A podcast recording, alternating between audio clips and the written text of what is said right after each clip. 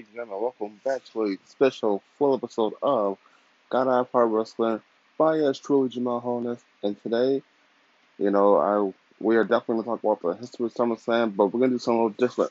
We're going to talk about the current match card for this Saturday night at Allegiant Stadium in Las Vegas, Nevada.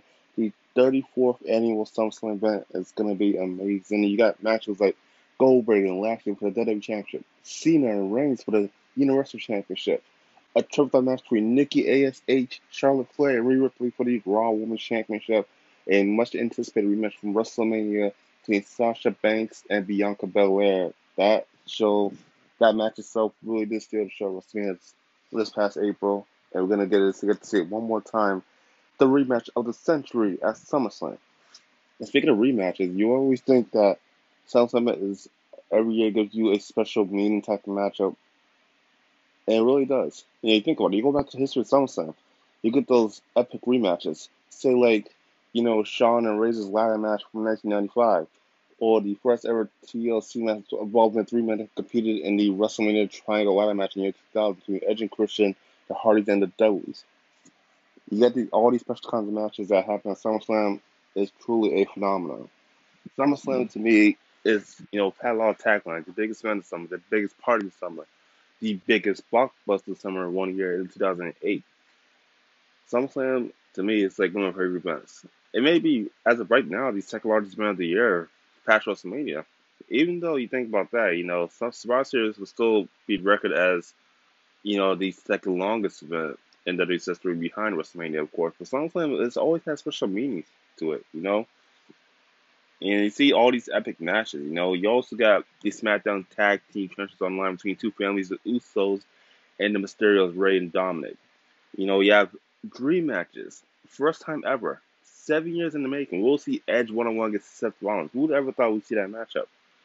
You got the U.S. title online between Sheamus and Damian Priest. The Scottish Cyborg, Drew McIntyre, will go one on one against the modern day Maharaja Jinder Mahal. You got the Raw Tag Championship, was it was just signed this past Monday in Raw with AJ Styles almost winning against the team of RK Bro, Randy and Riddle. I'm sorry, you know, you think about this kind of matches, this is, you know, pretty epic, kind of weird, but who knows, it could work out. You know, I mean, Randy and Riddle have not been teamed up for a long time, but usually when they do, success seems to follow a lot, you know? But hey, you know, whatever floats their boat. You know, if they can get the job done at SummerSlam, it'll be pretty incredible. It really is. But yeah, you know, SummerSlam's always been one big four event. You know, the inaugural SummerSlam actually took place on August 29th, 1988. I mean, who would ever thought, you know, it would come as huge as it did back then? You know? It's pretty crazy, though. You know, you think of SummerSlam, you think of anything and everything that could happen, you know? Who could ever forget the first that took place in New York here? You had the Mega Powers versus the Mega Bucks. That match was pretty good. You know, I remember that match. You know, it was in Madison Square Garden, 20,000 fans there. The tagline was where the Mega Powers meet the Mega Bucks. It was pretty good matchup. Overall, you know, I was happy with the win. you know, by the Mega Powers defeating the Mega Bucks, you know, about 15 minutes. And what's good about that, you had Jesse the Body Ventura as a special referee. It doesn't get any bigger than that, you know? Four star power there. You got, you know, Andre Giant and Ted DiBiase, and then you got Hulk Hogan and Randy Savage. When you mix those four elements into place, you're going to get one explosive main event match, you know? But that's not something that also happened. Technically, remember, uh, SummerSlam 88 was memorable for the Intercontinental Championship match. Hug Man, who had the longest reigning IC title run during that time period in the 80s in the WWE's history, over a year and change. Dolph Ziggler came out that night and squashed Kong Man within 31 seconds, become the new Intercontinental Champion. Probably one of the biggest highlights and memorable, memorable SummerSlam moments that will ever go down in history. Came out there, body splash, you know, um, bench press, it was done. Pretty crazy, you know. Think about that, and I'm like, wow. Warrior was so over back in the day you know, there's nothing that could stop this momentum that ever happened, you know? But think about it. You know, also something that was actually pretty good for his tag team matches that night. They got the very first match that happened in history. The British Bulldogs, Davey Boy Smith and the Dynamite Kid, defeating the, Ru- the Rougeau brothers of Jack and Raymond Rougeau. That match went to a 20 minute draw. Neither both teams get the best of each other. But you have the first match at an inaugural event on SummerSlam, and it goes to a 20 minute draw. That's how good these teams were, the British Bulldogs and the Rougeau brothers, the Fabulous Rougeau brothers that night. Pretty epic event, you know. Let's say, you know, maybe if Randy Orton and Riddle can pull off the win against AJ Styles almost. Mind you, AJ Styles has been really red hot fire these past three days of SummerSlam. You know, go up against likes of John Cena, go up against likes of Samoa Joe. You know, go against the rise of Ricochet two years ago. AJ Styles is always put on an event to remember at SummerSlam. Pretty pretty epic and pretty amazing at the same time there too. You know. Let's go back to the following year. SB Eastwood from New Jersey, SummerSlam '89, with 20,000 fans there in the Meadowlands Arena. I don't kind of want to change the name. Yeah, Meadowlands Arena was actually pretty memorable for a lot of SummerSlams, even even '97. Well, you know, we'll get there. We're not flashback in the past too much though. But it's pretty crazy, you know, because the there was also a tag team match that main event the SummerSlam also with Hulk Hogan and Brutus the Barber Beefcake versus Randy Savage and Zeus. Everybody knows that Tommy Lister, that played the guy named Zeus, in well the character Zeus during the time of WWE, he also made a movie around the same time that came out with Hulk Hogan called No Holds Barred, one of the famous franchise movies that ever come out at that time. Really big success there. I to me, I watched that movie so many times. It's pretty amazing. If you haven't seen No Holds Barred, go and see the movie, and you take you know Hulk Hogan and Tommy Lister from that movie and put them into SummerSlam match involving Randy Savage and Brutus the Barber Beefcake. Pretty epic though. You never think uh, stuff like this could actually happen in real life, but this one did. You know, pretty epic matchup there. But Hulk Hogan and Bruce Barber found a way to win the match against Randy Savage and Zeus that night. Pretty epic, you know. Also, big matches actually happened tonight. Yeah, Greg the Val- Hammer Valentine defeated Hercules, and Ted DiBiase defeating Jimmy Snuka by countout. Pretty crazy. But also, another highlight match tonight was saw Ultimate Warrior defending, successfully defending the Intercontinental Championship against Rick Rude. You know, pretty cool. You know, I was always a big Rick Rude fan that night. He played the hero character so well that it was actually pretty hard to hate this guy. You know, but you you did. You know, so pretty epic though for the most part you know. But get this: if you have a rivalry series as Ultimate Warrior and Rick Rude, and you know, there's no contained rivalry that the, this rivalry was so epic that it continued on to the next year, Survivor Series 1990, or the third annual SummerSlam at that point. Where in the main event in the Spectrum in Philadelphia, Pennsylvania on August 27, 1990, you would have these two men meet inside of a steel cage matchup. Mind you, this will be the first ever steel cage match in the SummerSlam in the main event for the World Wrestling Federation Championship. Ultimately had a big victory, big victory against Hulk Hogan in the Toronto Skydome at WrestleMania 6 early that year. Rick Rude felt like he needs to have that championship around his so-called gorgeous waist, you know. But yeah, you know, main event there, you saw, you know, Ultimate Warrior defeat Rick Rude in about 10 minutes. The match wasn't too bad, but I still enjoyed it though. Because, like I said, Rick Rude and Ultimate Warriors right around the time was pretty epic. So I was actually a big fan of that to see them go one on one inside the steel cage match. Also, uh, on the other card, you also had matches like Hulk Hogan and Earthquake. You know, that Hulk Hogan successfully won right there. Yeah, matches with Randy Savage defeating Dusty Rhodes right there. So pretty epic matches though overall, you know. But if you think about it, if you really had to go, you know, and have a great memorable taxi match happen that night, go back and watch the Hart Foundation, Bret and Jimmy Evil Neidhart meet Demolition in two or three falls match matches there. To me, SummerSlam is definitely known for its epic tag team matches that tag team classics. This one I'm disappointed. The Foundation did win, you know, two to one against you know Hart again against Demolition, accident crushing smash that night pretty epic tag team matchup. It's, it's for me, it's one of my favorite tag team matches. History SummerSlam event there, but pretty cool though. Overall, pretty cool. Alrighty, let's go back to the following year, 1991. We'll come back to New York City, Madison Garden for the second time. 20,000 fans sold out there. Pretty epic. Pretty epic overall. yeah, you know, who would ever thought, like, you would see two memorable things happen that night? There was a match made in heaven, but also there was a match made in hell. And the match made in hell consisted of, You know, Hulk Hogan, Tina also wanted to go against Cole Mustafa and General Adnan and Sergeant Slaughter in a two-on-three handicap matchup with Sid Justice as a special guest referee. This is pretty cool. Well, overall, you know, we had a lot of things that happened at this event here, which really signified, you know, how big, how epic this event was. You know, it's pretty cool because you had a jailhouse match between Big Boss Man and the Mountie, which Big Boss Man won, and the Mountie was locked up in jail in New York City for one night. You had an epic championship matchup here. This is actually the first time the million dollar championship we did ever defended at SummerSlam.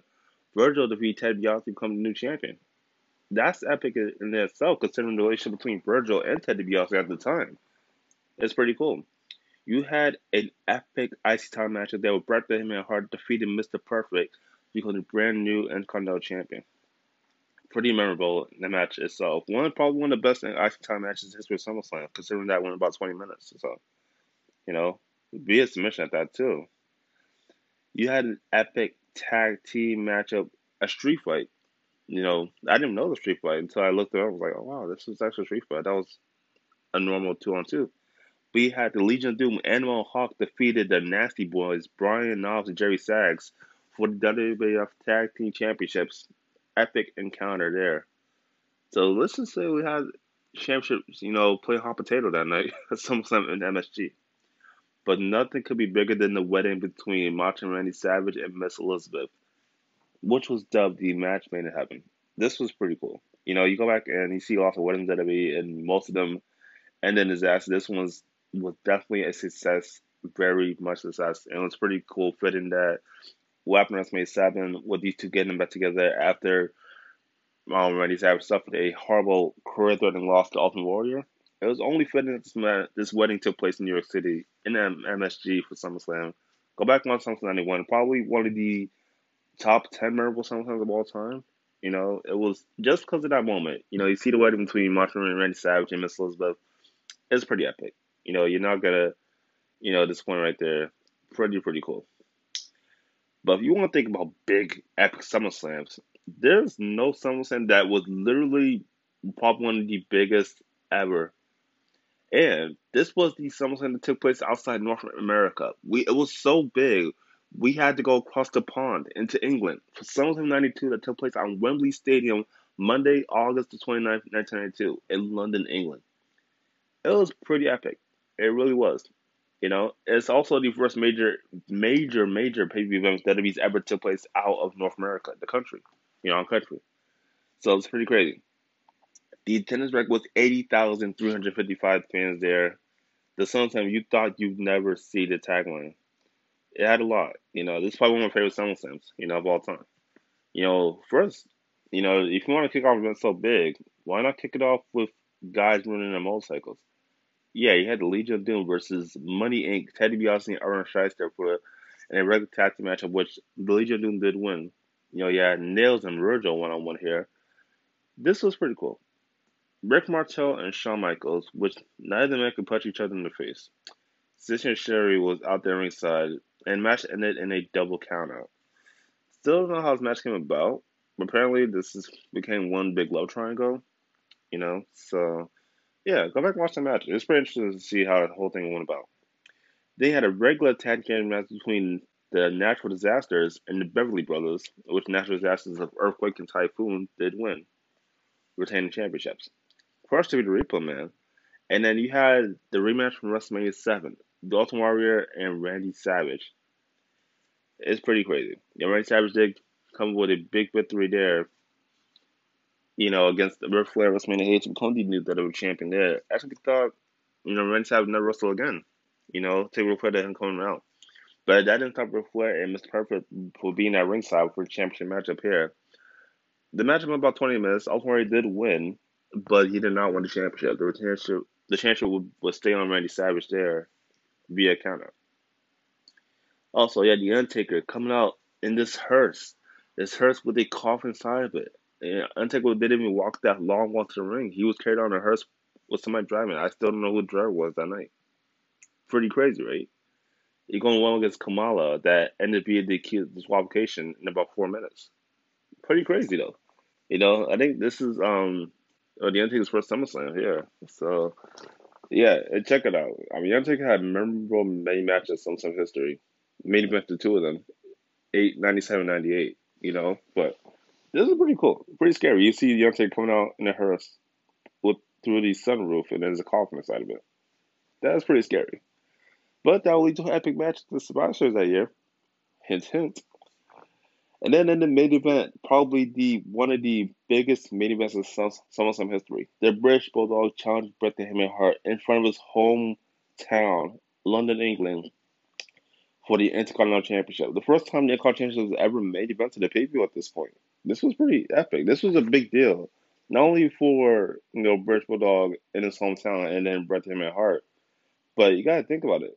The IC title itself got so much prestige at over the years when it comes to this big SummerSlam moment. This is probably this will probably be one of the biggest ones. You know, let's forget about what happened in '88. Let's forget about what happened in '89 or even last year. You know, '91. That's had two really saw a significance over the IC title here that was good enough to main event a pay per view event as big as SummerSlam. It's pretty epic. This was a huge deal at the time. You know?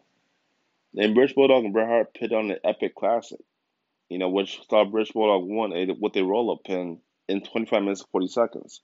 British Bulldog got that that moment in, in front of his home fans in the main event, winning the IC title. This was probably one of the better send offs of a pay per view event where, you know, where fans, you know, going home happy. Like, you know, our guy won, he's the championship. I'm, I'm happy that I got my money's worth there. That's what everybody in Wembley Stadium thought at the time. You know, it's pretty epic. You could have no pay per view end off in a better moment than it did that time. It was pretty crazy. All right, next the following year, also took place on Monday, August 30th, from the Palace of Auburn Hills in Auburn Hills, Michigan. SummerSlam 93. And this tackling was a fat chance somebody has to stop him. With the tenth record, 23,954 fans. In the main event, you have Lex Luger, the American hero Lex Luger, challenging Yokozuna for the WWE Championship in the main event here. It's pretty crazy. If you go back and watch the Monday Raw, I think it was the July 6th edition Monday Raw or July 7th, one of those. You go back and see how the whole thing came out in the USSS thing that happened on the 4th of July in WWE history. You will see Lex Luger come as an invitation and Boxing Yokozuna on that boat. I think it was a slam for around the world, you know, at the time. And it's pretty epic you know, that's got the challenge here, you know, for um Atsuda to go after Yokozuna for the championship in the main event that night. Pretty epic though. Pretty epic. It's pretty cool. But yeah, SummerSlam 93 definitely saw a loss of, you know, good classic matches, you know. We saw Razor Ramon defeat Ted DiBiase in the opening match up there. We saw the Steiner brothers retain the tag team championships against the Heavenly Bodies, Jimmy Del Rey and Tom Pritchard. We saw Shawn Michaels in a classic match against Mr. Perfect for the IC title there. And this was the first appearance we saw Diesel, Big Daddy Cool Diesel, aka Kevin Nash, accompany Shawn Michaels to the ring there. But sadly, Shawn did win this match by countout and retain the championship that night. Azar defeated the 1 2 3 Kid. And we saw, you know, Ludwig Borga, I still don't know who this guy is, defeat Marty Jannetty one on one there. We saw a first ever rest in peace match between Undertaker knocking off the Giant Gonzalez in about 80 minutes or so. Don't know what was the point of that match, rest in peace match, but I guess you know it's no DQ type matchup. But yeah, pretty cool, I guess. We saw the Smoking Guns and Tatanka defeated the Bam Bam Bigelow and the Headshrinkers in a six man tag match there. And you know we saw Lex Luger defeated Yokozuna by countout within 20 minutes there. Pretty good matchup back and forth there. You know I think it was this Hunter was really built around the appearance of Lex Luger even though he was called the narcissist back WrestleMania 9. So I don't know how they were able to change up his character a little bit. You know, narcissist, and now he's Lex Luger. I think this is a time period where Dedek was juggling juggling around a lot of things as far as gimmick goes. But you know, uh, that's just me just saying that. You know, I don't know if you guys feel differently about the gimmick changes that happened a lot around this time in, in WWE's history, but I guess so. You know, one important match that also happened that night there Bret the Hart was technically supposed to go one on one against Jerry Kill that the epic rivalry started when Bret the Hitman Hart won the 1993 King of the Ring, the inaugural King of the Ring event back in '93. It was interrupted by Jerry Lawler, calling himself the real king of the WWE. At the time, Jerry Lawler felt he had to fake or feign an injury and hire a substitute. We saw Doink the Clown.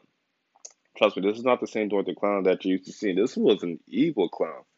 Mind you, we saw two of these guys at WrestleMania 9, which was, you know, as a kid, it would be kind of terrifying to see two evil clowns mimicking each other back and forth at WrestleMania 9, that time in Las Vegas. So, yeah.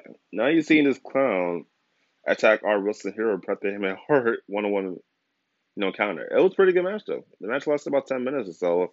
And, yeah, Bret Hart did defeat Doink the Clown via disqualification. But Jake Lawler had a plan up his sleeve that saw him defeat Bret Hart via DQ in seven minutes. This is you think like how's this how this happen? Like Bret Hart technically competed in two matches that night where he defeated, you know, Doink the Clown via disqualification, but then lose to Jerry Lawler. Yeah, it's gonna go on the record books that Jerry Lawler has a victory over Bret the Hitman Hart at SummerSlam '93. You know, pretty crazy, pretty mind-boggling if you think about it. All right, let's go to SummerSlam '94.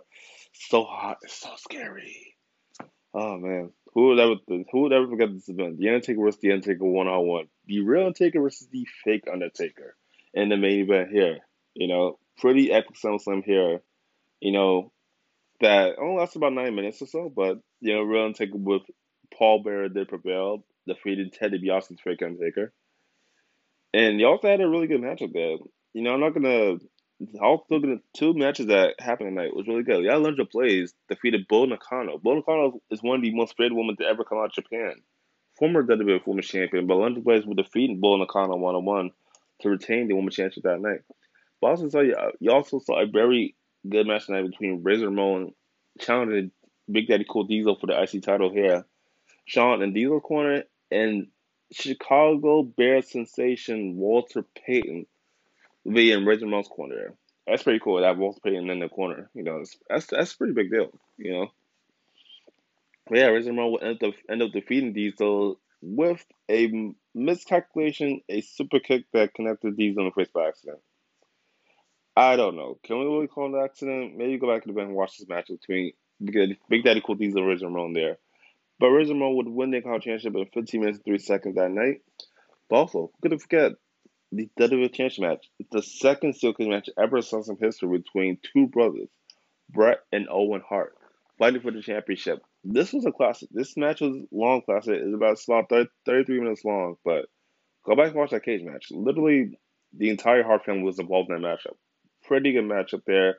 You saw Jinder and Evelyn Hart, who you haven't seen in a while since I think 1994 King 3 when he first came back after a three two three year hiatus you know, you saw the British Bulldog get involved in that too, and like some of the brothers, the Hart brothers that got involved in the matchup. It was pretty epic matchup, you know. And plus, you have Stu and Helen Hart on ringside, which didn't quite help the, help the situation there, but pretty amazing though, epic to say the least. Bret Hart would retain the championship by escaping the cage to win. But yeah, you know, Salsa '94, pretty crazy though. You know, it happened in the United States Chicago, Illinois, which I'm gonna plug this in. AEW Rampage is happening this Friday night in that same arena. So you know it's gonna be big. It's gonna be a big attendance record. It's gonna be sold out there. Hopefully we'll get one straight as surprise. Wink wink. All right. Let's go back let's go to the following 1995 SummerSlam. We go to the Pittsburgh Sevens Arena in Pittsburgh, PA.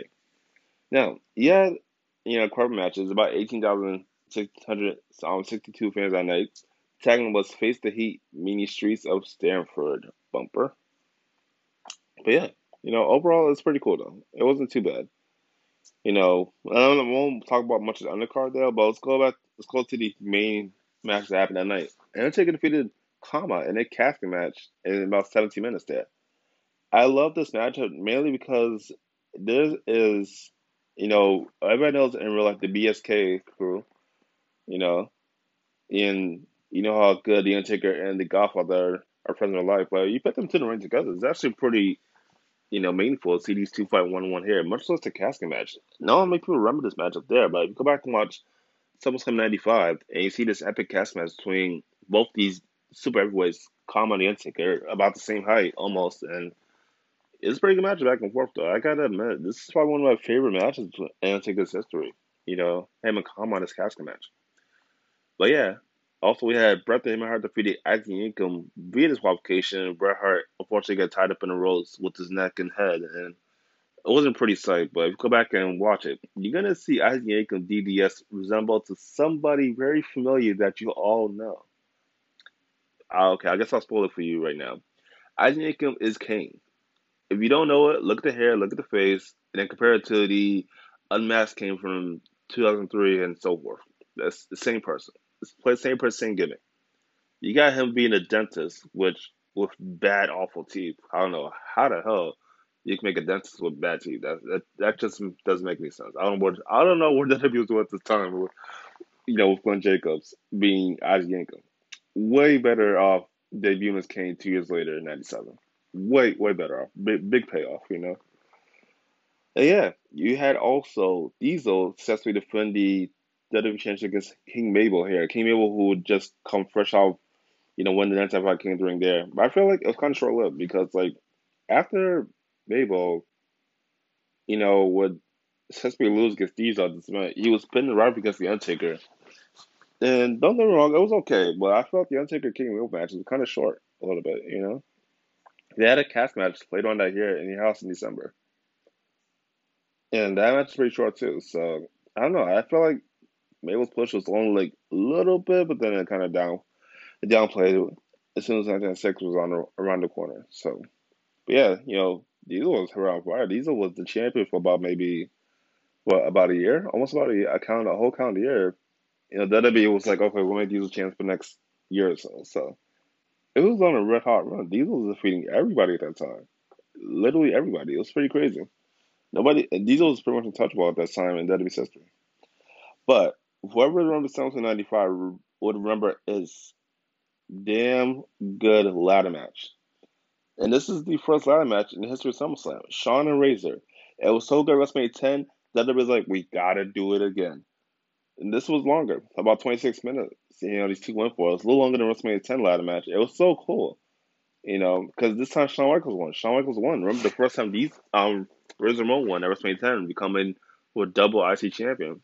Shawn Michaels won this time. It was pretty cool, you know, because it gave us, you know, a treat for us fans that loved the first time and want to see it again. It was really dubbed the rematch of the century. It was pretty cool. You know, go back and watch number 95, remember that, watch the ladder match. It was so cool. You know, I, I'm making a lot of matches. This is definitely one of the top ladder matches ever in the company's history. It's pretty badass. It really was. All right, let's go back, go to the following 1996. We'll Shawn Michaels defend the WWE Championship against Big Van Vader. This is pretty cool. You know, we had a 10 record of 17,000, and the tagline was Opposites Attack. It's pretty crazy. You you know, Shawn is like probably the lightest WWE champion in history besides Rey Mysterio, but like, you know, go back and watch that matchup. It's it's always some type of way Shawn Michaels obviously finds ways to defeat these big opposing men at the time. You know, like Diesel, the British Bulldog, Psycho Sid, and now coming against Vader. It's pretty freaking incredible. You know, what Shawn can do, you know, really put him in the forefront, you know, and tell him to go showcase his skills, you know. But um, there's one thing about this event that people did not see. It was it was a um, free fall matchup there. It's not shown on the record something like that. But I saw it on the Austin and that's the bottom line because Stone Cold said DVD set that came out a number of years ago. There's a match between Austin and Yokozuna happened on the free fall right before SummerSlam 96 took place. The match was about a minute 50 seconds, but the ring the, the ring didn't break, but the top rope collapsed when Yokozuna went for a banzai drop on Austin. But Austin would get the pinfall on Yokozuna one, two, three, and win the match there. Thank God they put that top rope back in time before the SummerSlam event aired, you know, that night you know. So it's pretty unusual, but it's pretty crazy. You know, it's all hard to defeat Savio Vega. We saw a fatal four-way elimination matchup for the tag team championships, which was won by the Smoking Guns thanks to Sunny. We also saw Psycho Sid defeat British Bulldog, you know, about seven minutes. Goldust defeated Mark Mero in one on one there. We saw Jerry Lawler defeat Jake the Snake Roberts.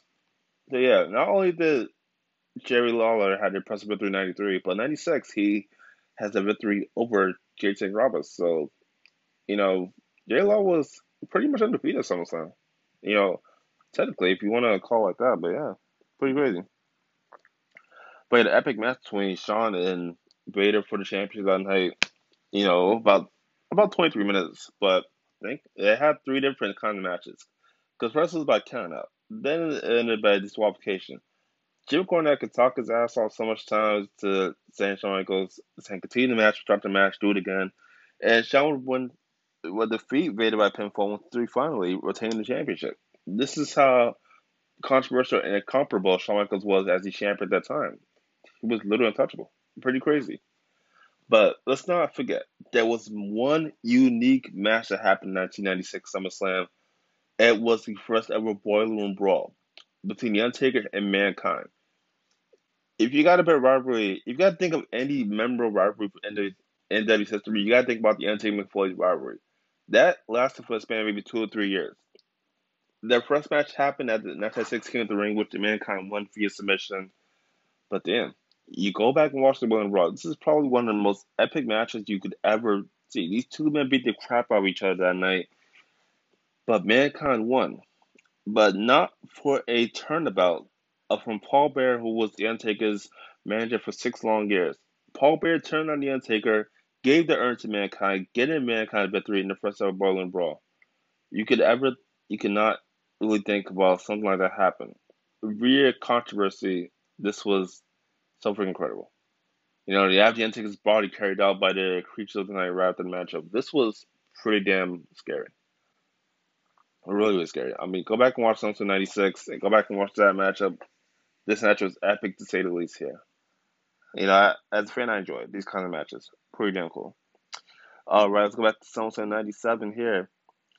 Pretty cool. You know, Heart and Soul. Bret Hart challenged the for the championship in the main event here. You know, had a lot of good matches. You know, I'm recently watched SummerSlam. Had a steel cage matchup, which will be the the third steel cage match between Mankind and Triple H, Hunter Helmsley. You know, Mankind did his signature move, pretending to be Superfly Jimmy Snuka, coming off the top of that cage with an elbow drop on Triple H, then would escape the cage to win the match up there. And I guess, I don't know, after the match, he kind of really just transformed to Dude Love. It was kind of weird. He went from doing kind of Dude Love in that matchup. So, yeah, pretty epic. You know, it's kind of fun watching him dance after you know, fighting that cage match against Triple H. So, pretty cool moment, you know. We had Goldust defeated Brian Pillman. We had Legion Doom take out the Godwins, Henry and Phineas Godwin. An unusual matchup for the, for European Championship. I think this was the first time the European title would be defended at SummerSlam. You know, you had British Bulldog defeated Ken Shamrock, beat his qualification when Ken Shamrock, you know, snapped. Remember, you know, whoever lost that match would eat dog food. So yeah, I'm pretty sure if you're world, if you're the world, you're the world's most dangerous man. The last thing you want to do is eat dog food. You know, so pretty crazy, pretty epic here. And then you had an usual eight man tag team matchup. This is pretty cool because nobody loves good faction encounters. You know, you love a good faction match, and you want to see like the best factions just go in there and beat the hell of each other. There was a serious rivalry between the Los Boricuas and you know, the DOA, the, the Disciples of Apocalypse. You know, Crush and Savio Vega got fired from the Nation Domination after not living up to their standards by Faarooq. So Faarooq is, you know, a leader of the nation. You have Savio Vega, leader of the Los Boricuas, and you had crushed the leader of the Disciples of Apocalypse. So we get these factions together. No official in the company can stop them from doing what they want to each other. But Los Boricuas will get the win after interference from the nation's domination against the disciples of Apocalypse that night. So, pretty crazy. You had two very memorable matches. You know, you had one, and I'm talking about this a lot because 97, you really got to dive into it here. So, the first one, the IC title match between Stone Cold Steve Austin and Owen Hart here. It's pretty crazy. If you saw any House Canadian Stampede, you saw that Owen Hart did pin Steve Austin 1 2 3. And Austin Snap was arrested that night. You know, taking the handcuffs before flipping off the Canadian crowd that night in Calgary. But you know, it's very so epic that Stone Cold Steve Austin said if he did not defeat Owen Hart, literally for the IC championship, he would kiss Owen Hart's ass. You know, and I believe that would have been true because always the Austin always just keeps his word. Pretty incredible here though, but think about it. You know, that match was so played out. There was a mistake at the end where cost Stone Cold Steve Austin's entire career. The power driver that you know was about maybe three four inches below the the crotch area that Austin's head was upside down, and Owen Hart came down so hard that it defused Austin's neck and broke about a couple of his spinal cords, his discs, elbow, like disc fusions in his neck, and it was pretty crazy. You know, had to come with a different finish that night because that wasn't supposed to be a finish. You know, it's a different one. Luckily, Austin was able to get some feeling back to his arms and roll up on her for one, two, three. So Austin was your new IC champion by what cost, you know? Because he was hurt so badly that he couldn't even hold up the championship before having slammed on the ground. It was pretty crazy.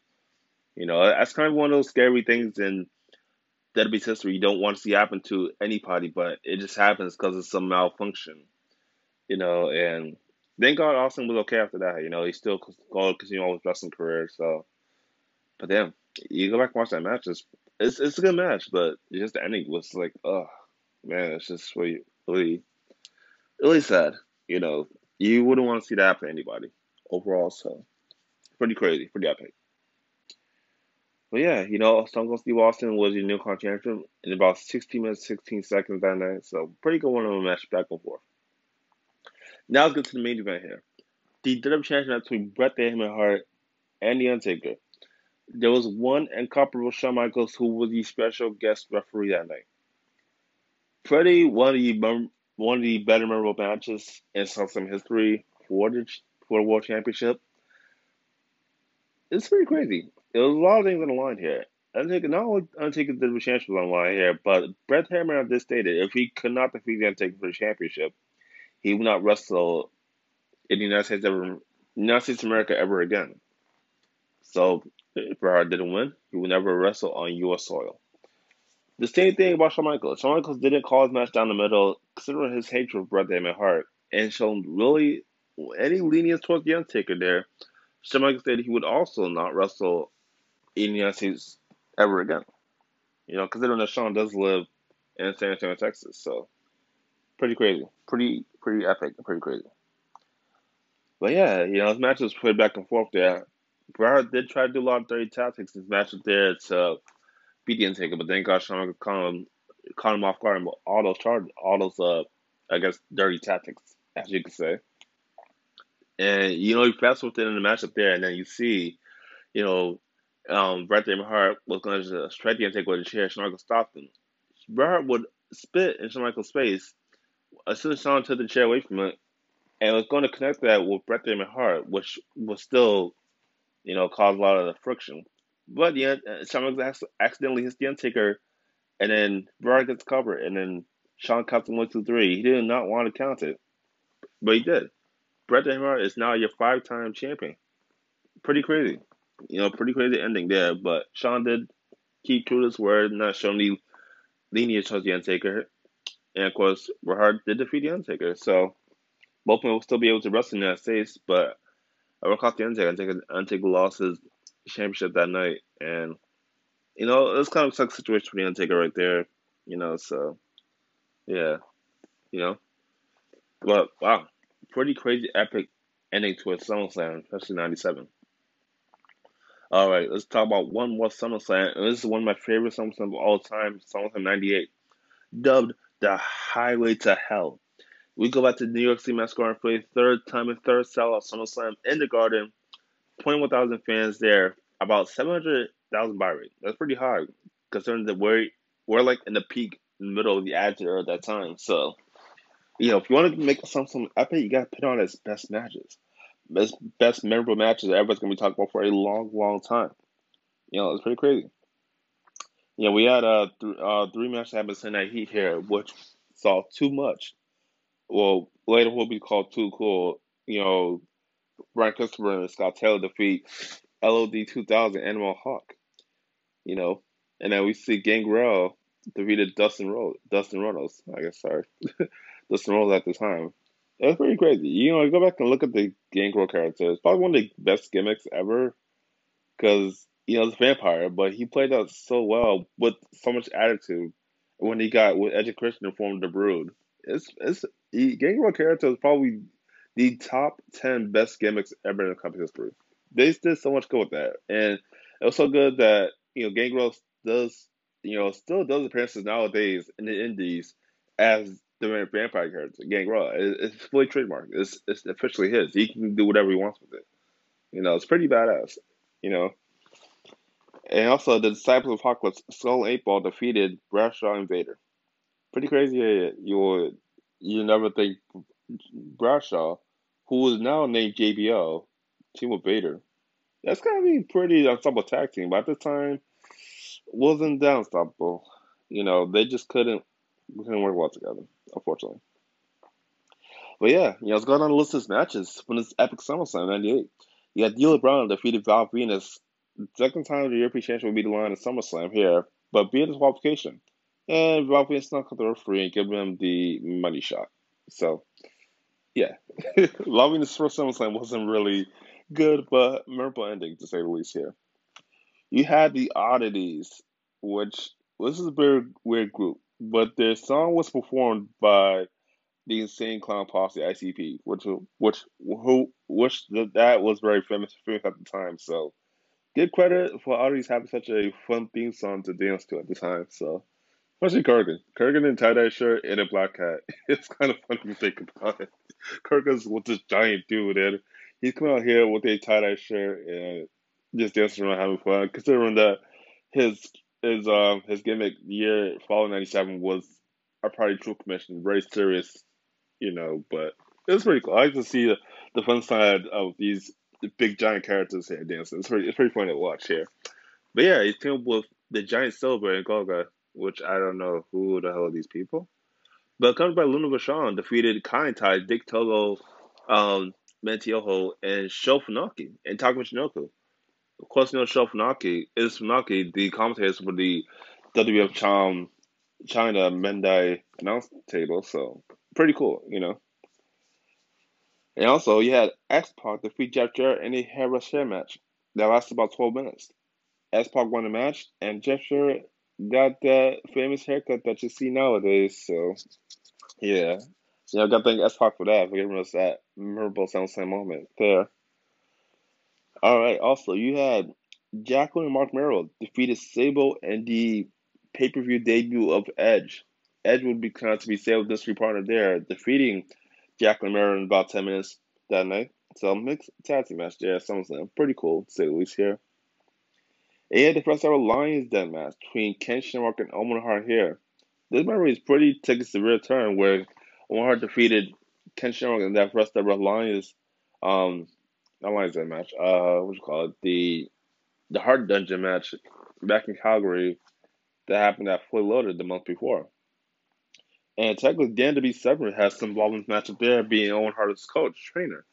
Unfortunately, that did not seem to help Owen get the victory here, as when Owen was in the ankle lock by Ken Shamrock, Dan the Beast Severn walked out on him. Owen ended up tapping out, and Ken Shamrock got the victory here. And the first ever Lions Den matchup here. So, pretty good match, you know, for the most part. Yeah, it wasn't too bad, you know. All right. Then we have a pretty much a I don't know what to call it a handicap match, but it was still technically does a tag team match for the tag team championships where Mankind was supposedly supposed to defend it with Kane. Kane was a no show that SummerSlam in '98.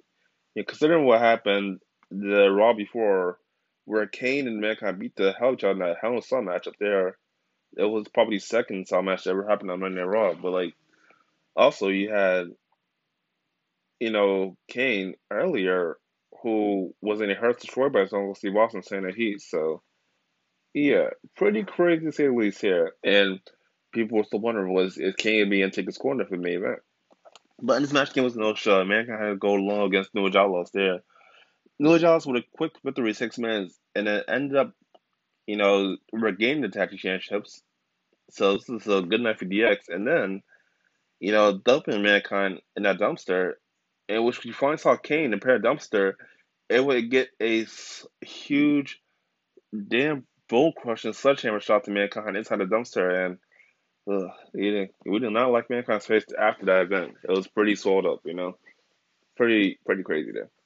You know, so it's something you also don't want to see happen with two tag team partners, even though if they're opposing opposites of Kane and Mankind. So pretty crazy. Yeah. WWE's had to bless us with another memorable ladder match here. First time ever, Triple H and The Rock. This will be the first ladder match between both these guys here. They were destined to put on a classic here.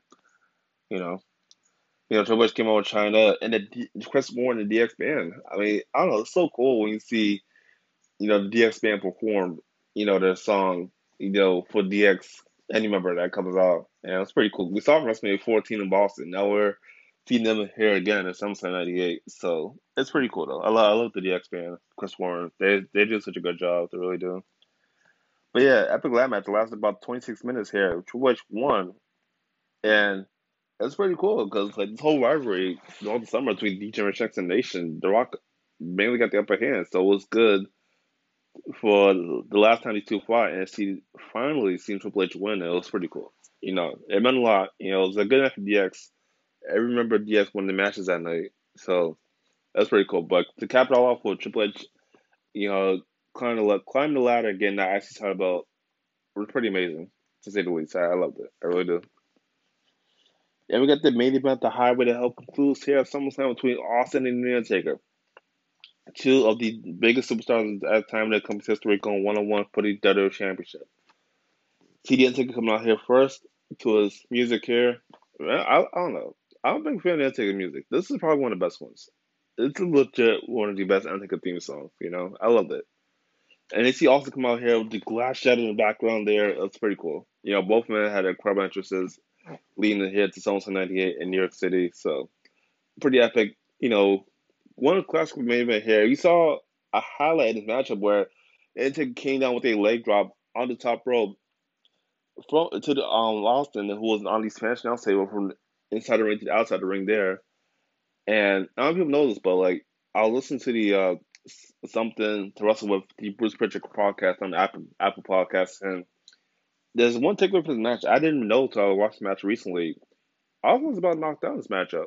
I think both their heads collided, and Austin was knocked out for like a couple of seconds to the point where he, he couldn't move. You know, so I was pretty scared to think about too. But thank God, Austin regained consciousness and continued the matchup there. And it's a pretty good ending though. You know, at one point in the matchup, you had Kane come out. Like he was going to appear, but Undertaker told him to go to the back. He just wanted to do this one on one. Undertaker really wanted to prove that he could defeat Austin for the championship. Pretty crazy. I actually got admired by the Undertaker on his part, you know, which actually made the main event really one epic to watch, you know. For the ending there, Undertaker come up um, on the top of the old school. Also a low blow that didn't seem like a low blow, but to referee discretion was pretty clean. Austin with the stunner, one, two, three. Austin is still your WWE championship. And, you know, of course, The Undertaker got back up, and presented Austin with the championship, saying uh, Austin was the man that, that night. But just that night, a lot of people didn't know what was going to come after in a couple months for Austin and the championship itself, you know. And then you have the epic shot. If you go back and watch that event, in the background, you see Kane coming out here.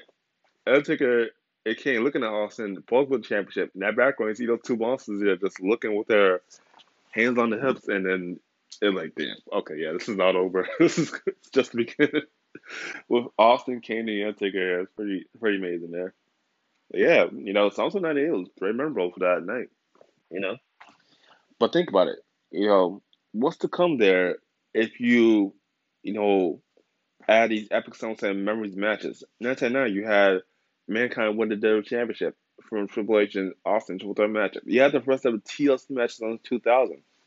You had The Rock become the WWE Champion at SummerSlam 01. You had Brock Lesnar become the youngest WWE Champion at defeating The Rock in SummerSlam 02. You had the Championship match with that Triple H retained championship with Goldberg involved. You had SummerSlam 04 where you saw Randy Orton become the youngest world champion in WWE's history, defeating Chris Benoit. Yeah, saw some 05. Oh, I had it both upset about it. We saw Shawn Hulk Hogan first time ever. Shawn Michaels losing to Hulk Hogan that night. Pretty epic. Some 06 where you saw DX and the McMahon first time ever, Triple H Shawn Michaels defeating the Mixed Man Shane Man Epic Tag Team Classic. You got SummerSlam 07 with the return of Triple H defeating King Booker 1 1 there. SummerSlam 08, first time ever, John Cena Batista 1 1 there, which Batista won the match and kind of broke John Cena's neck at the same time, that matchup too. Yeah, SummerSlam 09, the return of D-Generation X, the epic entrance defeating Legacies, Cody Rhodes and Ted DiBiase Jr. that night. Yeah, SummerSlam 2010, where you saw finally the Nexus got taken down by Team WWE led by John Cena in Epic Classic. You had all these great SummerSlam moments that will come forth, and it's just really amazing to think, wow, SummerSlam has provided such great memories that people are not going to forget. What is going to be epic memory this year SummerSlam? maybe some predictions I'm throwing out there. I'm gonna make my predictions right now. I think I'm gonna speak on my predictions right now for this year SummerSlam 2021 in Las Vegas, Nevada. It's gonna be epic. I can't wait. As far as the Raw Team Championship match goes, I think I can see Randy and Riddle working this thing together and becoming tag champs. If they do, it will be a huge shock. Because AJ Styles Omos have been pretty dominant as a team lately. But who knows? Randy has had a good SummerSlam. He could do it. You know, just be rid of Spurs SummerSlam. Think about it. We could see some magic between these two guys. Something, something special about to happen magic there. The SmackDown Tag Championship. I could see Reigns and Dominik regaining tag chance from the Usos. I gotta appreciate the Usos. They're probably the best tag team right now in WWE's history today. But come on. If you're gonna go against family, there's no greater family to win that tag chance than Rey Dominik, you know, the Saturday night. You have a usually between Eva Marie, who I think this will be her first six match since coming back to WWE about a couple months ago. Going one on one against Alexa Bliss. Alexa Bliss has had some good SummerSlam memories too. You know, but I can definitely say this is hard to predict. I think Alexa Bliss can, is gonna go, it's gonna go easily over. I'll be really surprised if Eva Marie gets a victory. That would be kind of shocking itself, considering her wrestling background isn't really extensive as other women's wrestlers are. So let's see what happens. The Raw Women's Championship matchup, with the matchup, I'm gonna make a bold prediction. Nikki Ash is gonna walk out champion. I don't know how she's gonna do it, how she's gonna do it, but she's gonna do it. Nikki Ash is gonna walk out of SummerSlam Raw Women's Champion. That's her prediction right there. SmackDown Women's Championship. Bianca Belair, I gotta say, has had a good run. I love that woman as being a champion, but I think Sasha Banks it time for the game championship one on one. I'm sorry, I'm gonna go with Sasha Banks the walk out of Allegiant Stadium the new SmackDown was champion that night. So, a championship match. We Damian Priest and Sheamus, first time ever. So, for my prediction, I predict that Damian Priest is to walk out USA champion. It's his time. He had a good WrestleMania calendar with Bad Bunny. With Bad Bunny there. So, I predict, you know, Damian Priest to walk out as USA champion. Also, we got, you know, other good matches that night there. It's gonna be really epic. So, yeah, definitely one to remember here. And you know, it's just it's just gonna be really epic. You know, it's gonna be very very epic. Drew McIntyre and Jinder Mahal. This is pretty hard to predict. I'll be really surprised if Jinder Mahal does get victory, considering he has not had a huge pay victory in such a long time. But you know, of course, I'm gonna go with my man McIntyre. You can't really get against the Scottish cyborg, so McIntyre easily beat three here at SummerSlam this Saturday night. Alrighty, let's get to the main event matchups here. First epic time ever, first time ever, ever match with Edge Seth Rollins. I don't know. This is hard to call because I love both these guys, but if you really want to make an name for yourself, defeating Edge at at one time Edge was undefeated at SummerSlam. You know, until he lost the Union ticket in 20, 2008. So I'm going to go with Seth Rollins here to get the victory against Edge. It's a bold prediction. I know many people might not be happy to hear that, but I'm picking Seth Rollins here for the three, for the victory. The main event here, Bob Lashley and Goldberg. I think Goldberg has come back way too many times to the point where he doesn't really need to be the champion. I'm going with Bob Lashley on this one. Point, plain simple. Bob Lashley is the future of WWE here. It's only right for him to walk out of Allegiant Stadium still WWE champion. John Cena Roman Reigns. Many people have been asked, are they Team Cena or Team Reigns? Are you Team You Can't See Me or your team Acknowledge the head of the table? The thing is, you know, we saw the first counter at No Mercy four years ago where Roman Reigns did defeat John Cena. An incredible counter. I'm picking I'm picking Roman Reigns to walk out as champion, not only because he needs to, but it's just the fact that, you know, John Cena coming back, winning the match and become a 17 time champion, it'll be pretty cool.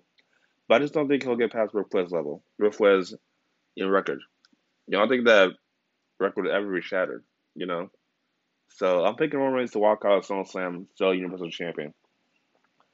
But then, you know, it's been a pretty fun episode, though. You know, I couldn't dive into more here. I got a little bit of time limit here, but don't worry, we'll talk about those other SummerSlam moments in the future here. Pretty incredible. I'm, I can't wait for SummerSlam this Saturday night. And don't forget, NXT TakeOver 36 this Sunday night here First Ever. You have a W event on Saturday night and NXT TakeOver Sunday night. They're pretty polar opposites here, but I can't wait to see it. It's going to be really fun to watch here. Samoa Joe and Karrion Kross for the NXT Championship. Who is going to win that matchup? And the last time I ever, Cole O'Reilly 3, Three Stages of Hell. It's going to be really amazing to see NXT TakeOver 36 is Sunday night on Peacock. It's going to be really amazing here.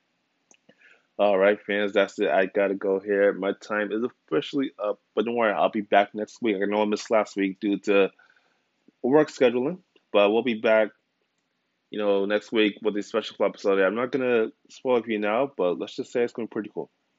I'm gonna come with something unique here.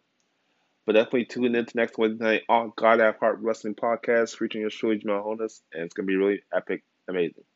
We'll see you then, and everybody have a good Wednesday. Enjoy the rest of your day, and it's still summer. Have some fun. All right. See you later, guys.